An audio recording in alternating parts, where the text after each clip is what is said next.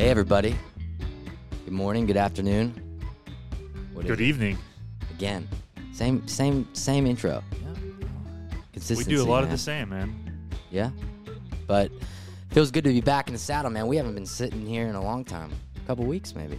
Nah, less No. than oh. that. Less than that. Well, Last you, time, you exaggerate a little bit, but yeah, we're, we're here and we have a really special one today. we do. Well, they're all special. They all are, and we say that every time. This is a special one. We're excited about it, but we really are. Yeah. It's special. He's a good friend of of the podcast, designer of clothes. Yeah, probably uh, have have one of his shirts on right now, you listeners. yeah. Or guys, t-shirt, hat. hmm Actually, right now I'm wearing the Chasing Birdies. Uh, I guess it's a quarter zip. Is this quarter zip? or Quarter three-quarter zip. Uh, that's a quarter zip Polartec. It's Polar the Tech. warmest piece of clothing that yes, uh, Link Soul put out. makes. I mean, I wore that. It's- I wore awesome. that Polartec zip up I used to Mhm. have. Play golf in it. Hoodie in Oregon. It was like 28 degrees and windy, and that Polartec really kept you warm. Well, you had Steve Peering in your cart too, so that he probably keeps you warm. He's a little teddy bear, huh? You know, laughing at Steve. Uh, Steve is a, I guess, runs the whole East Coast division for Link Soul in, in terms of sales. So a lot You of y'all think he really does though, or is that just what he tells us? who knows? You know, he he talks a lot, and and we love him to death. But Again, he's a big teddy bear.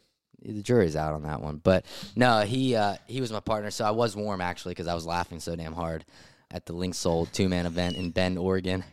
We I have great footage. Steve, if you're listening, man, I got that great footage of you out there on the fairway. We'll we'll But- post it the day this drops. Uh, we'll, we'll post we'll post a video of Steve um, hitting some shots. Yeah, a lot of fun.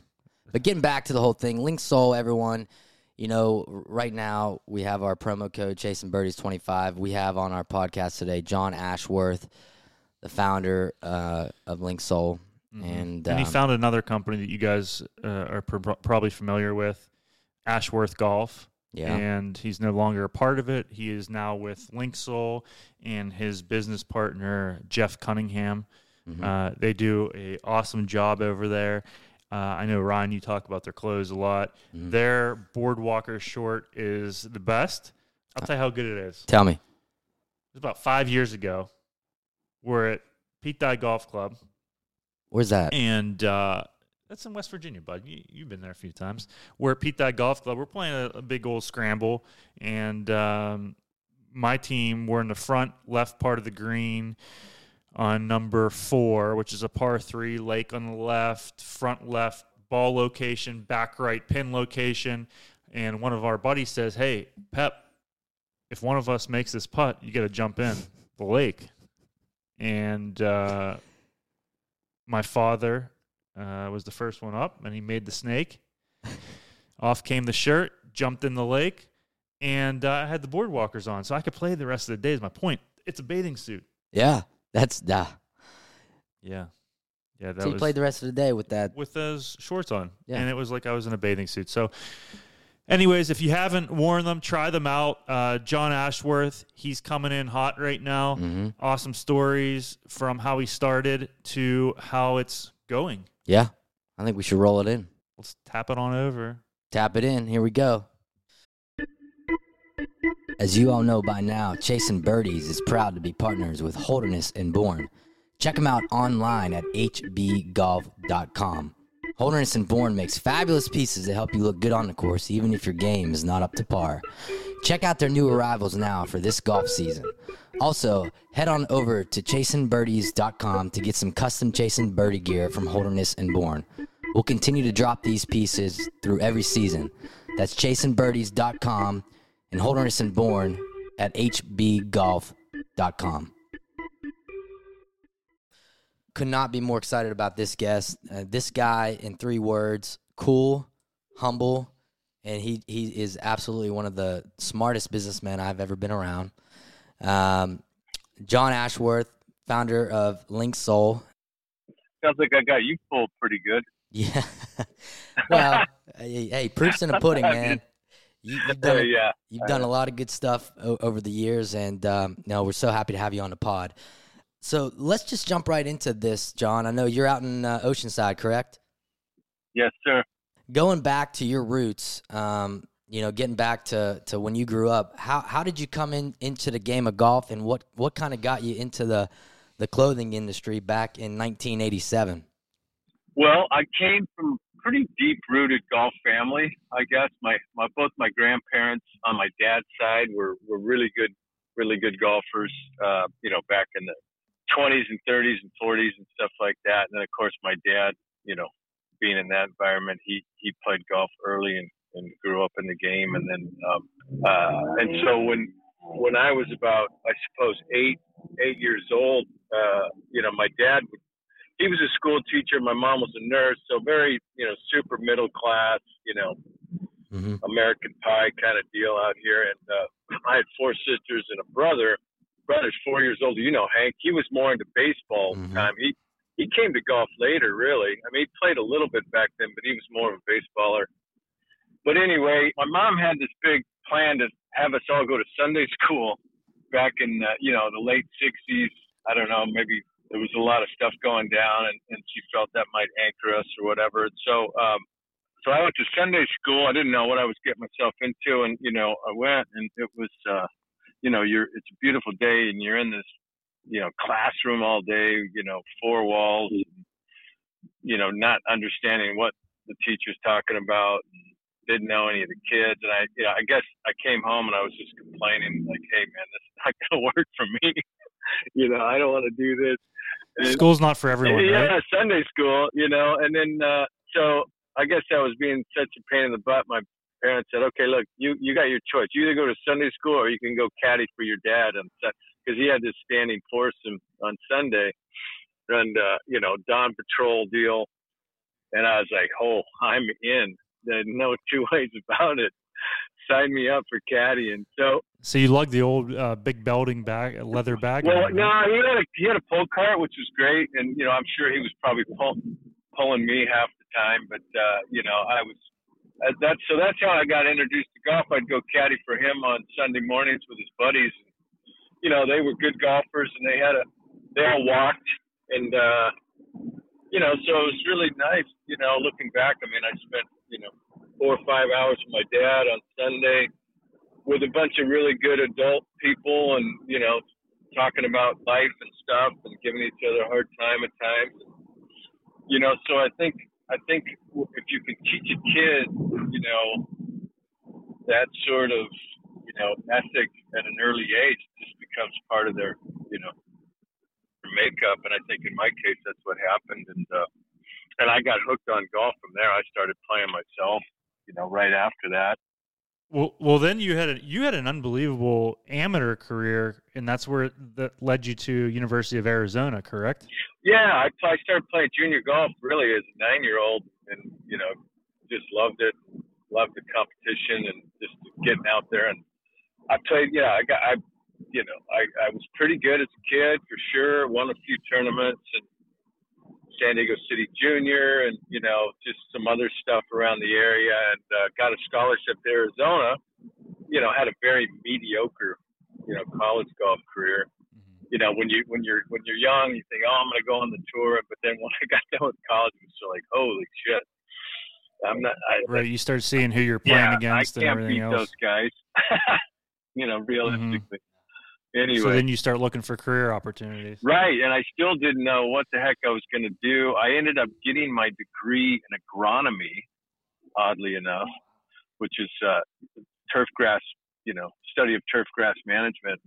Because I felt like I, I wanted to be around golf no matter what. I could either be a superintendent or maybe get into golf course design. I felt like there was a few avenues there if I got, you know, could keep me around the game of golf.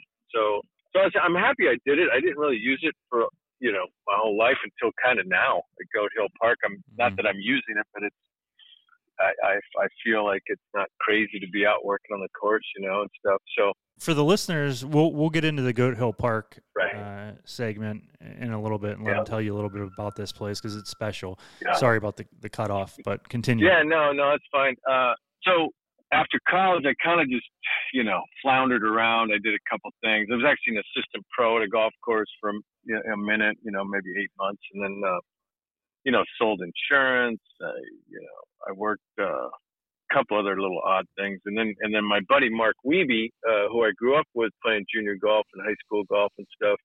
He, you know, he was good enough to make it on the tour, and Mhm. he was he was a couple. He was like a year and a half, two years ahead of me, and uh, and he was trying to get his card, but he was kind of, you know, back then you could actually do it twice a year, and he was uh, he was close, but he he missed he missed out like, you know, his first six times by a little bit, and he he came to me and said, "Hey, you know, why don't you caddy for me, you know, in the mini tours leading up to it, and then we'll we'll make a run at trying to get, you know, go to tour school." And uh, he had a sponsor, and he had some mini tour events lined up, and I was like, "Hey, that sounds great. I'm I'm in," you know. So I got to escape the real world for a minute there and be a caddy, and it was great because we, you know, he was he would win some money in the mini tour. You know, he'd always either finish first, second, or third. It seemed like every time. And then we went to do the, you know, the sectionals and the regionals, and then qualify, qualify, and then went to the final stage back at TPC Sawgrass, and uh, you know, went through six rounds of grueling tour school, and and he made it. You know, he made it easy, really. And so I went and caddied. I figured if he made it, I was going to go caddy for a year on the tour and just kind of travel around and see the country and And just to experience it. Oh yeah, yeah, it was awesome. You know, it's like being with a circus. It was it was this was like 1984, you know, and it was just uh, it was just a blast. I mean, he didn't he didn't play particularly well. Um, made a few cuts, but I tell people it's funny, you know, as a caddy, you know, you get I was getting two hundred fifty dollars a week plus five Wow. percent of what he won, you know, and. uh and uh, you know, 1984, you know, went a little bit farther, but not that much. Yeah. And then, uh, but I think he won about 20 grand that year. So Oh, Wow. Five five percent didn't really add up too much, but uh, but it was a great experience. Oh my God, it was it was amazing. And I, you know, I think that planted the seed. You know, a couple of things about getting in the clothing business after that was the fact that, you know, in college I couldn't stand our uniforms at all. It was really a, you know, a, Oh, tell me I was- about it. I was pretty, yeah, I was pretty particular in what I wanted to wear, you know, way all the time. And then, um, you know, in college, it was like these really bad polyester uniforms. And they, they give you these uniforms and you have to wear them. Uh, so Yeah, have- there's, yeah, there's yeah. no there's no Yeah. ifs, ands, or buts. It doesn't matter your style. No, like a red polyester Sansabelt slack with a, you know, it was just gross. I was know? wearing Tommy Hilfiger in college. It sizes I was wearing a double XL. It was handing me down from the team before. It was terrible. Yeah. yeah. So anyway, that and then traveling around the country, seeing what everybody was wearing, it was sort of like, oh my god, that's just the clothing so bad, you know. But it, I didn't think of it then. But then I went and Mark's sponsor was uh, a guy named Jerry Montiel, and he and I became friends. And I, after a year, I was like, okay, I, I got to go figure out what I'm going to do with my life, you know. And and uh, and so he offered me a job uh, being a a manager and a buyer for a sporting goods store that he was starting in Denver, Colorado. So I moved to Denver and uh, and I was like his first employee basically, and uh, and that was a great experience because I got to see all the lines and buy all the stuff for his shop and Well, you got to see the retail side of it too, so that's important. Yeah. whenever you get into manufacturing and then the wholesale and then going to the retail. Exactly. Yeah. So I got to, I got to see it from that side of the you know Right. fence, and uh, you know, and you know, learned a lot. Unfortunately for Jerry, you know, the economy in 1985, 86 wasn't very good, uh, and super big inflation. You know, interest rates were like hmm 15 percent. It was it was weird. It was a weird time. So it didn't really work for him. So he said, "Hey, if you close, if you stay on and help me close this up, we'll figure." So he was very entrepreneurial spirit. He goes, "We'll figure some other business out." hmm I go, "Okay." So we trudged through that, which was a terrible experience, but it was actually a good experience because you know you just never want to go into things. You know, hopefully they hopefully they succeed, right? So Yeah. Right. so through that, you know, he said, "Well, what you know, what do you think would work?" And I said, "Well, I really think there's a, I think there's a real opening for you know a lifestyle clothing company that you know is easier to wear and feels better and looks better than all this crap that I'm looking at." Yeah. So he said, "Bingo!" You know, I think you know. So off we went. Really And that was started it. Ashworth. There it is. yeah, ni- 1987. So 1987, you start your own clothing line, which again at that time you've made it clear you don't have a lot of money.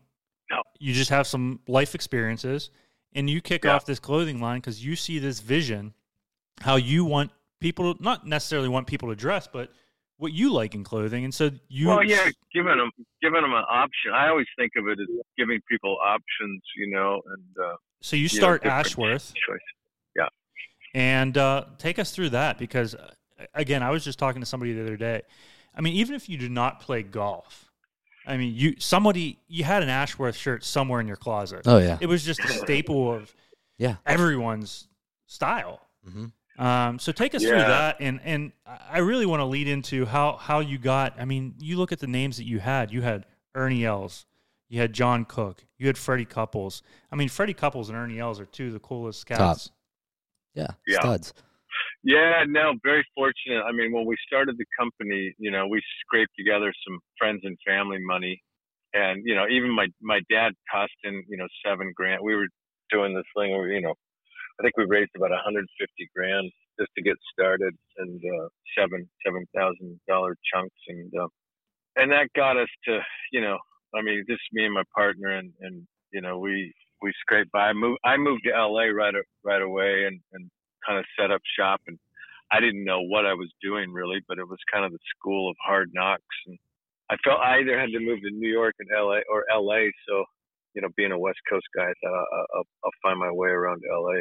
So I moved there and, um, and then kind of thought like, you know, it would be great to get, you know, a couple of guys that would really represent this, you know, this feel, this vibe that we're trying to create. And, you know, obvious, I- you know, playing college golf, you know, against Fred Couples and against John Cook and stuff like that. I knew those guys a little bit. I didn't know them really, really well or anything, but I, you know, and also caddying on the tour. So I just approached them and said, Hey, this is what we're trying to do.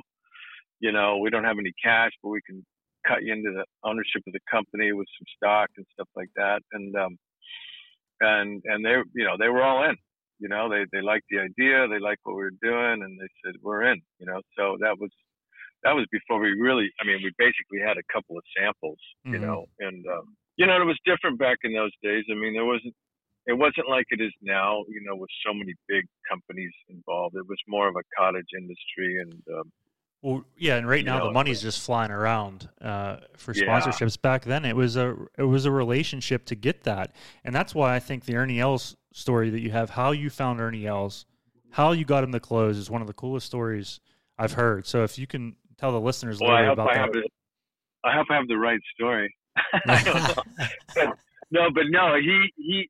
The- What the, my my recollection was the fact that I I kind of knew him him on the radar. He was really young. I mean, he was 20 years old, but he was playing in the British Open, and he went up to our guy. uh, We had a, we had an agent over there. By that time, it was probably oh, was it 92? I don't know. Was it 92 or 93 or something like that? So we had a nice trajectory, you know, uh, in the you know the whole time. Really, it was crazy. I mean, we would we were like doubling every year. I don't know how we did it to be Mhm. honest with you, because I think back and it's like you know there was no there was no cell phones, there was no personal computers. Yeah. There was we had a fax machine.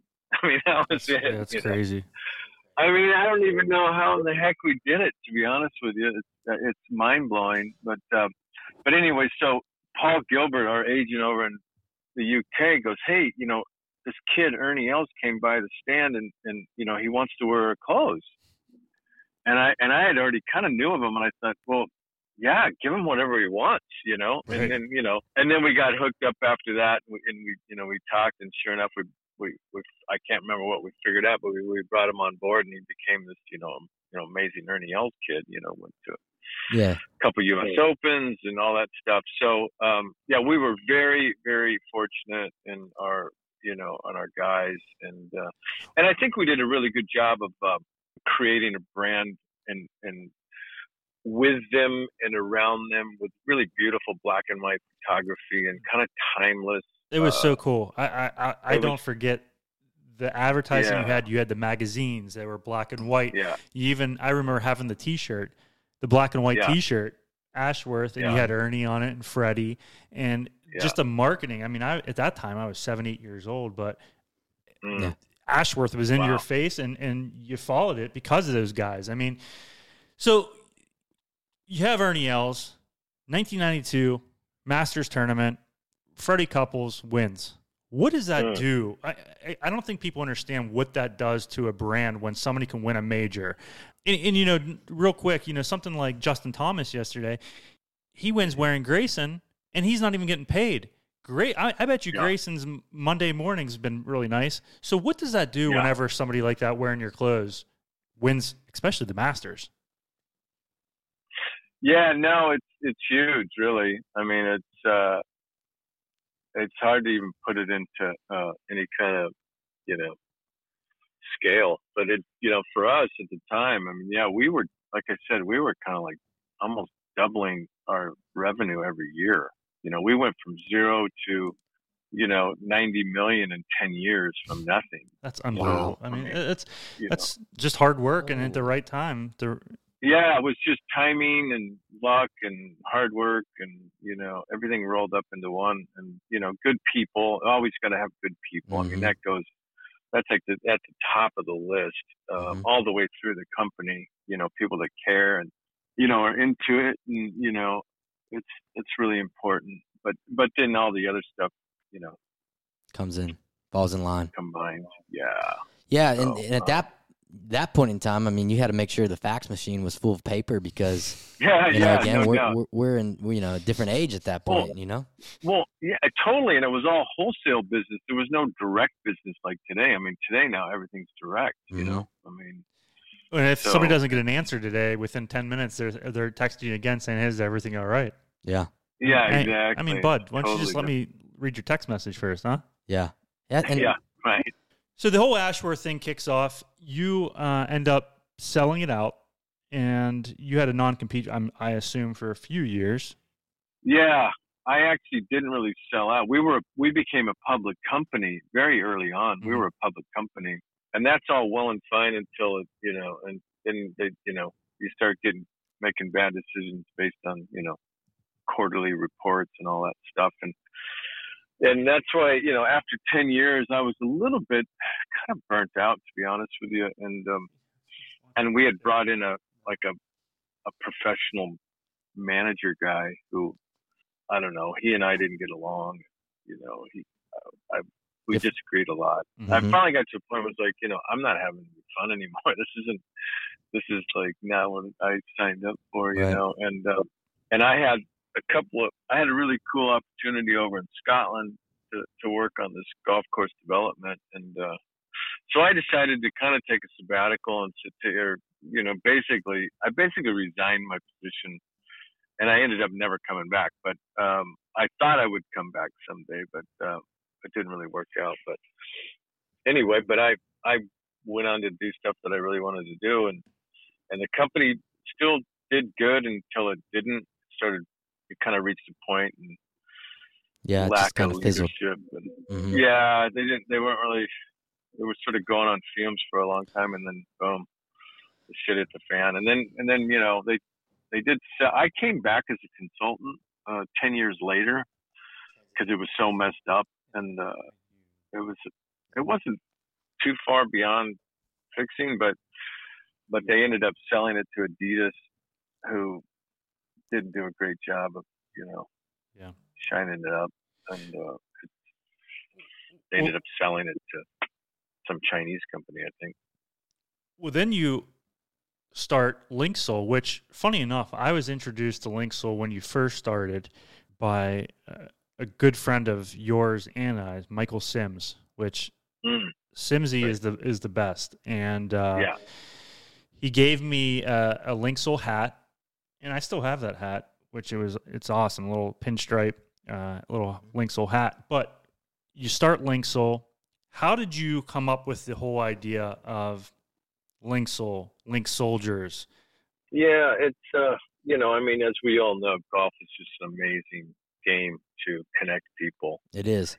and uh, you know in so many different ways and it's it's a game it's so deep and so rich and and uh, you know in a way it's a bit it's a bit kind of been hijacked a little bit by professional golf because it's so much deeper than that everybody kind of lives and dies on that a little too much from to me. But I love recreational golf, like the LS two mans, like we do, Oh. and you know, and just you know, just out at you know Goat Hill Park. I mean, here's not to get sidetracked, but yesterday I played golf with Byron Scott, Mm. Matt Janella, and two of Byron Scott's buddies from LA, and we had such a we had such a ball on the golf course. And where on earth would five people like that get together and Mhm. spend quality time? Yeah.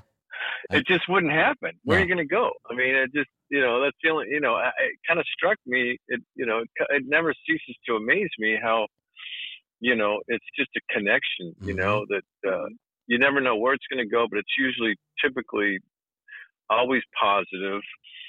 You know, you're you're out in nature, and and you know, you're just, you know, you're s- you know, every it's you're suffering because it's such a hard freaking game, and you know, everybody's suffering together, and then you hit the occasional good shot, you you make some putts, and you know, everybody's happy, and you know, You're ch- you're chasing Anyway. birdie. You're chasing birdies. yeah, exactly. So yeah, exactly, like your show, exactly. So, um, but uh, I, you know, I don't know if you ever read Golf in the Kingdom. Do you ever read that book? No, I have not. You read it, John? I have Well, no. it's, it's You can't read. It's kind of a cool book. It's kind of, I know nobody reads anymore, but it was written in 1972 by Michael Murphy, and it's a really esoteric, cool golf book. You should read it. And then he wrote a sequel called The Kingdom of Shivas Irons. So Ooh. in that book, there's a line that says, "Golf is what links the soul to the flesh." Mm.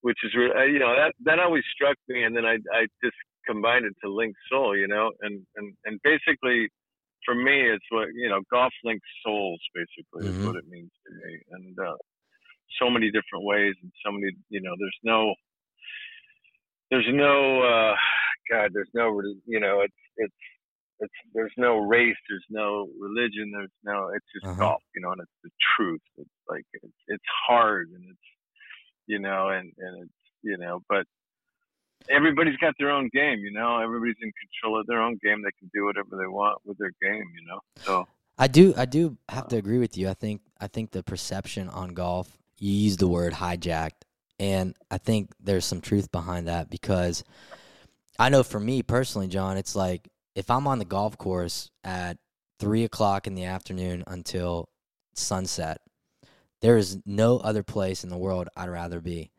Uh, yeah coming down the stretch with the sun setting, you know, you're with your buddies, it's lax, you Yeah. have you have some music, you know. Yeah. Where can you can you beat that? You can't. Yeah. Where would you rather be nowhere Right. Nowhere. know? Yeah. And i and, know and the whole youth of golf, you know, with the younger golfers ever since Tiger and but the but the youth of golf right now, you know, it, it's created a different vibe within the golf world. And now we have other business ventures, you know, kind of uh, extending off of that. Look at Top Golf, for example. I mean, it's it's just a Mhm. glorified driving range, but what it Yeah. does is it invites it invites people Yeah. who would say, I, I never would golf before to hey, let's go hit Top Golf up. You know what I mean? yeah yeah but- yeah yeah for sure So getting back to to Link Soul, you know, there is definitely a type of vibe that your company puts out uh, differently than any other clothing company out there that I, I see. And I'm I'm a huge supporter and fan of Link Soul. Uh, always have been since since the inception of Link Soul. And I want to touch a little bit on you know your idea in terms of how you got the company to where it is today. Some of the tour guys that you had to kind of round up and put in your corner and touch briefly on you know your newest signing this year of 2021 with with Bubba Watson. Like how did that happen?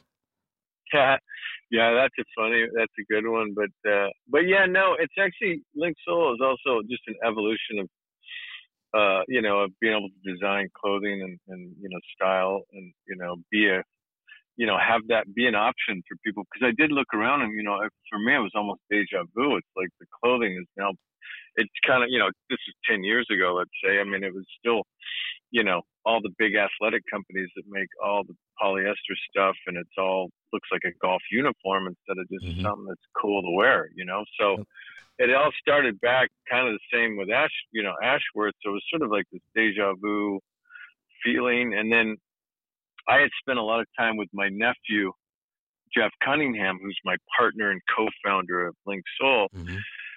You know, he's 15 years younger, but he kind of grew up really close to our family, and you know, we worked together on a couple other things, and and and anyway, he he's an amazing artist, and he is responsible for uh, the visual presentation of our company uh, in terms of photography and t-shirt art and all that stuff. So um, in my mind, he's he's a bit of a genius, and uh, Mhm. Yeah. You know, but we've had a chance to really, you know, dig into what we're about over the years and what we want to create. And, and he's, you know, thankfully he can bring all that to earth, you know, through his, you know, mouse, you know, and Mhm. computer. Yeah. and and we, we can bring it to a 3D, you know, point of view. But so, so, you know, I felt like there was definitely some unfinished business in, in just the vibe, creating Mhm. vibe and creating clothing that goes with that vibe and something that's inclusive and, and you know isn't country clubby so Mhm. much I, you know and that's fine but i you know more you know and that's that's kind of where when when we do talk about goat hill it kind of it, it, it it's it's incre- incredible to have that reflection of you know a place that is that is like that and inclusive like that so but then you know the, we took the stance on the tour thing and again you know we started this on a shoestring budget you Mhm. know it wasn't like people were throwing money at us it was right after the you know recession and you know like everybody's like oh god the world you know even me too like the world really needs another clothing company you know so Yeah. but you know we felt we felt like it did so Yeah. Hey. That's all that mattered You know. at that point. It's Yeah. what you thought.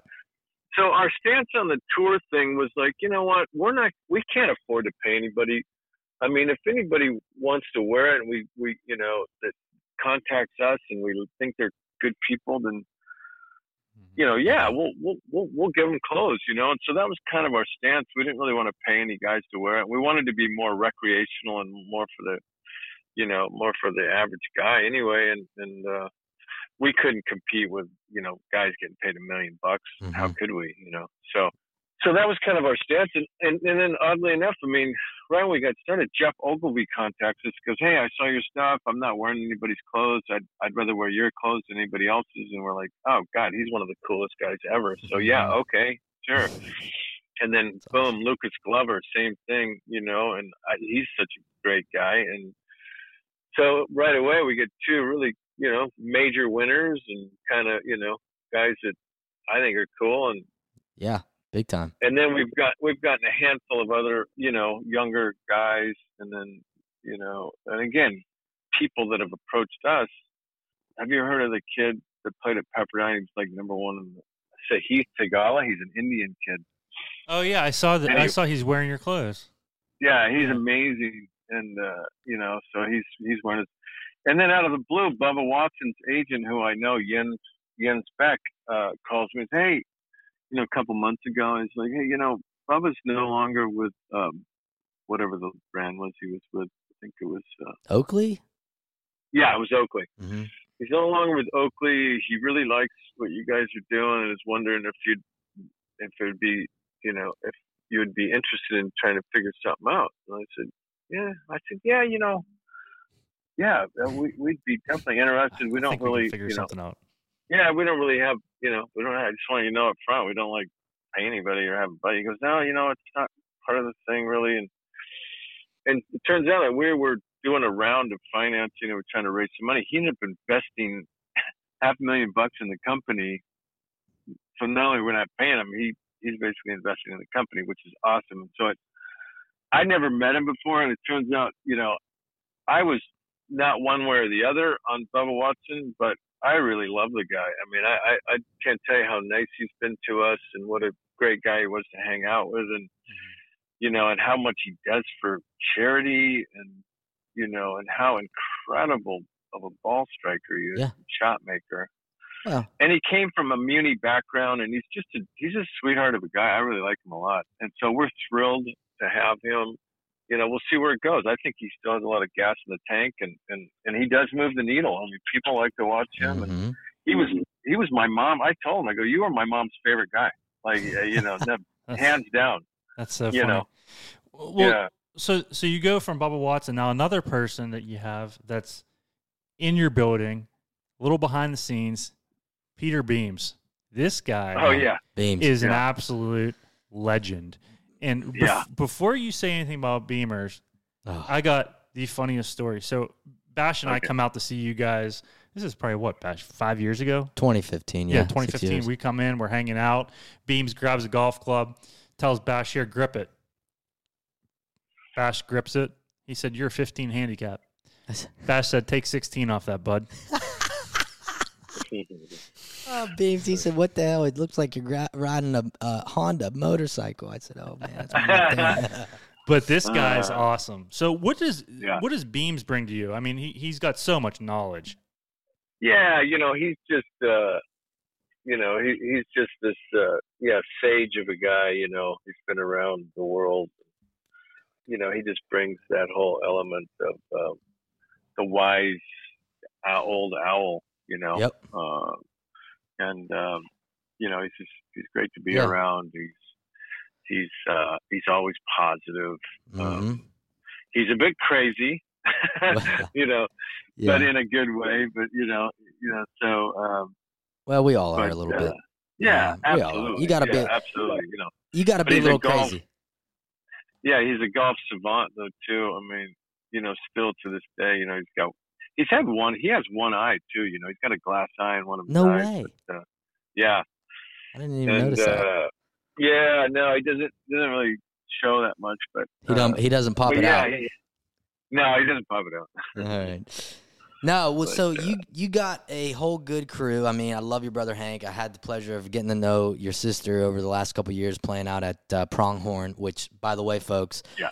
Uh, Pronghorn out in Bend, Oregon. Linksoul puts on about four or five, six different what they call LS two man events. If you have an opportunity to take a buddy, take your fam, these are all family friendly events.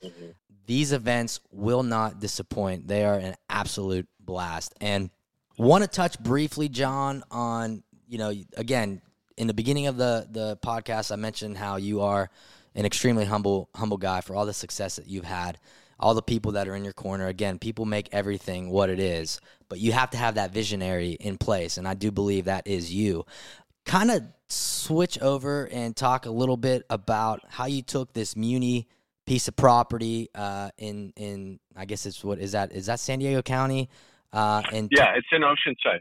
Okay, and how, how Yeah. it became Goat Hill Park. It's par 65, and uh, it, it, it's a great, great place for the community to get involved. So touch a little bit on that. Yeah, I mean it's it's been around since 1952. It was actually originally a nine-hole course, uh, regulation length, and it's literally right off the five freeway. You know, Yeah. on this little rolly land. You guys have been there, right? You guys have played it. I personally have not played it. Uh, been there, I have not played. Uh, Same thing Okay, here. Yeah. okay. Yeah. You know, kind of rolly, rolly landscape, ocean views. You know, it's a beautiful piece of property. You know, and in today's world, it would never be built, uh, just because it's you know it's really a hundred million dollar piece of property uh, in Southern California. You know, Wow. and so you know, it's as the crow flies, it's about a mile from Link Soul. You know, we're in Oceanside; it's just over the hill, and um, so we had just started the company, and we, you know, we we I played it as a junior golfer back in the '70s, you know, and you know, so it's been around.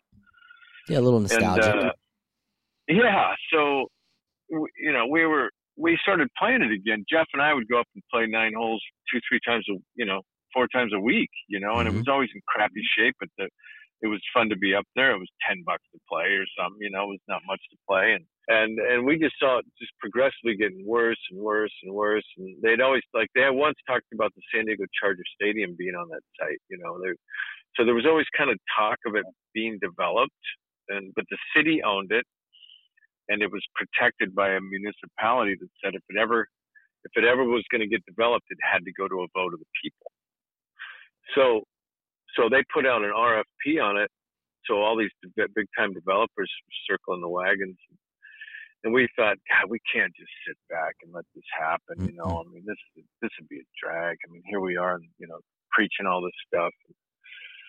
You know, and we're literally a mile away, and we, we got to do something. So we put together this, you know, little bullshit, you know, uh, proposal, but it was, but it was from our heart. It was very banal. It said, "Hey, we're going to save the golf course. We're going to fix it up. We're going to, we're going to have it be the home of the North County Junior Golf. We're going to build a three-hole kids course. It's free for kids. Uh, you know, we're going to one day build a, you know, a, a like a little clubhouse for special events and yada yada yada. So we insert this plan with all these other guys that are going to build, you know, like housing developments and strip malls and all this stuff. And uh, and we did this whole Save Goat Hill propaganda thing with, you know, we got Bill Murray somehow to put a T-shirt on, and you know, Mark Wahlberg and you know Adam Scott, a bunch of golf, Charley Hoffman, a bunch of local golfers, and and we just we kind of charged and went to the city council meetings, and you know, and sure enough, you know, everybody in the community got behind us, and and and so the city council, but okay, you know, we're gonna have to go with this plan to save it. And I was like, holy shit! Now what are we gonna do? We we don't, Wow. you know, you know, we just started Link That's- Salt. now you know, got it. It's like, oh my god, you know, we had to come up with three and a half million bucks in the next, in the first two years. We got so damn lucky because of the drought in Colo- in California. The California Water District had this plan that they would give, like, if you were a homeowner, let's say at a thousand square feet of grass, and you took it out and put rock in, or you know, cactus or whatever. You took if you took your sprinkler system out, if you reduced your sprinkler system footprint, they would give you Mhm. two dollars a square foot Wow. okay you know and so but you could get a commercial you could put in a commercial proposal so i put in a commercial proposal for 27.3 acres Wow. Okay. which came up to two and a half million bucks Wow. so we got a grant for two and a half million bucks which was great because the the irrigation system was from 1952 and it was like whack-a-mole Yeah. you know like it was Yeah, it pops up. like a hole every yeah. Yeah. so we were able to uh redo the whole irrigation system and main line and anyway it was all very fortunate and uh so we've been able to save it bottom line i mean we've been running it now for seven years every year we've had more rounds of golf That you is know, so rad. covid's covid's been amazing for golf as you guys Uh-huh. probably know i mean Right. I mean, the year before, let me see, 2019, we did 28,000 rounds Wow. in 12 months. And in 2020, we were closed the whole month of April and we did 42,000. Wow. That's unbelievable. That's that's fantastic. That's so good to Is that hear. crazy? That is Yeah. And. I mean, I- I'll be honest. I I follow you guys on Instagram, and it looks like the time of your life Oh, when you're yeah. out Oh, there. I love it. No, I mean, I tell people, you know, we did the Save Goat Hill, but Goat Hill saved me, really, personally. Like, it's, that is like the epitome of the show, chasing birdies, and we chasing birdies in life. You know, you're doing good things, and that's what it's about, man. It's it's connecting to people, your passion. Uh, that's a really cool story. Par 65. So is it still nine holes? No, it's eight, no, it's 18, 18 it's 18 holes. It's 18 holes. It's, Love it. It's, it's everything you want. I mean, it's it's, a, it's the shot value is amazing. We have eight par threes. They're all different lengths. You know, so I mean, cool shots to hit the par threes. Yeah. You know, and then there's there's one par five that's you know totally reachable, but it's still it'll jump up and bite you in the butt if you're not careful. And then there's there's nine par fours that are all between like 300 and 340 but they're kind of quirky and the the green the greens are always really pretty good and uh you know we fix it up you know we our whole motto is day by day like we're trying to fix it up every day we're trying to do something positive and do a little you here, know, we do a little there. that- yeah we built that three hole kids course which is just amazing i mean you, it's it's so heartwarming Mhm. to drive up the driveway and you see these you know parents Do and something four year old kids running around you know that a, that's so So, good. Good for you, man. That's good. Good juju, and that's that agronomy degree going to work. yeah yeah Um, exactly so we're gonna transition into the last part of the pod. By the way, dude, 65, man. You shot 65 through 12 the other day at Pinehurst. You'd be right on. point. Be right on par. Um, Transition right now to the last segment of the podcast uh, with Jonathan. It's called the tap in segment. So basically, John, John Jonathan's going to ask you uh, about four or five different questions with your one line response, and um, I'll hand it over to JP. Yeah, the tap in segment is brought to you by 44 Concierge. They are the premier concierge company for professional athletes. Started by current NHL vet Nate Thompson, 44 makes sure that all the moving parts of an athlete's life are organized and handled so you just worry about scoring the winning goal or draining that birdie putt. 44 makes sure their athletes enjoy more and worry less. Check them out at 44concierge.com. All right, John, here we go. First one tacos or burritos? Tacos. Mm. I'm a taco guy myself, so. Carne asada, California burrito though, you can't beat that. Yeah. All right. Persimmon. Oh, our Link Soul. I, I play him. I play him with the goat exclusively. Love it. Yeah, I saw a Yeah. picture with that.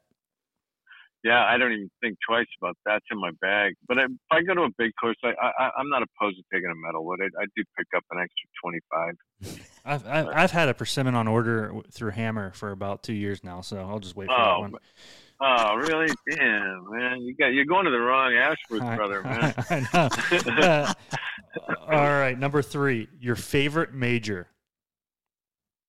uh, Open Championship by a Mm. mile. Yeah, Wow.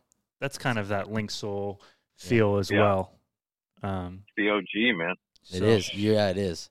All right, the last one, and, and then you're out of here. Skater or surfer?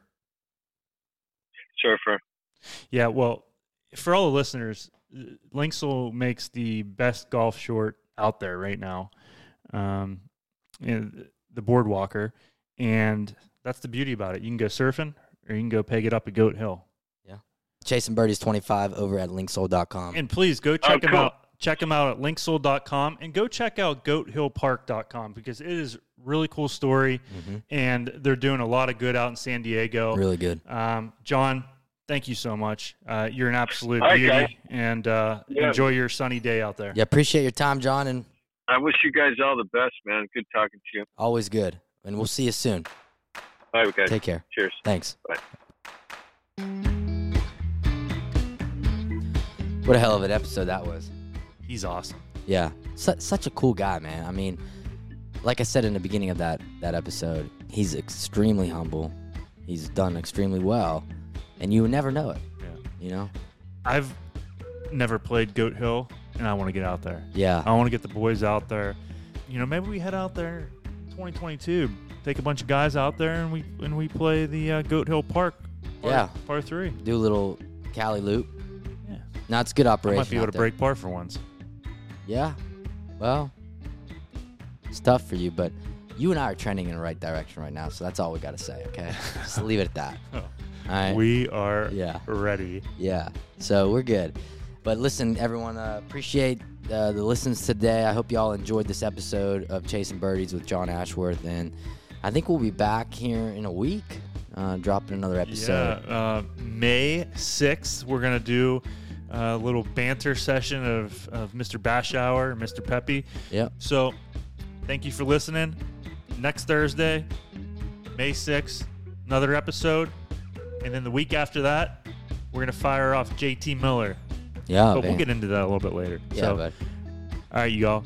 Have a good weekend. Good week. thanks for listening, and thanks to our production partners at Simpler Media for putting this together.